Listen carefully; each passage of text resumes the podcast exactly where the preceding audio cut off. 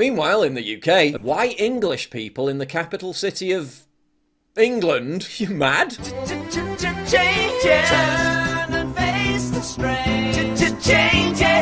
Mass immigration wasn't a deliberate policy. It was all just an accident. Accident or evil secret plot cooked up by Vladimir Putin. That's the new narrative they've just dropped. New immigration figures just dropped and it's another record high. 3.4 million visas granted in 2023, 279,000 given to dependents of migrants. That's why it's going to cost taxpayers another 100 billion. As well as housing illegal boat migrants in hotels, which now costs 15 million pounds a day. It's vital to remember what's truly important. In our party, we have a proud tradition of diversity and accepting everyone from every background. Yes, the country may be going to shit, but at least it's going to shit under the most diverse government ever.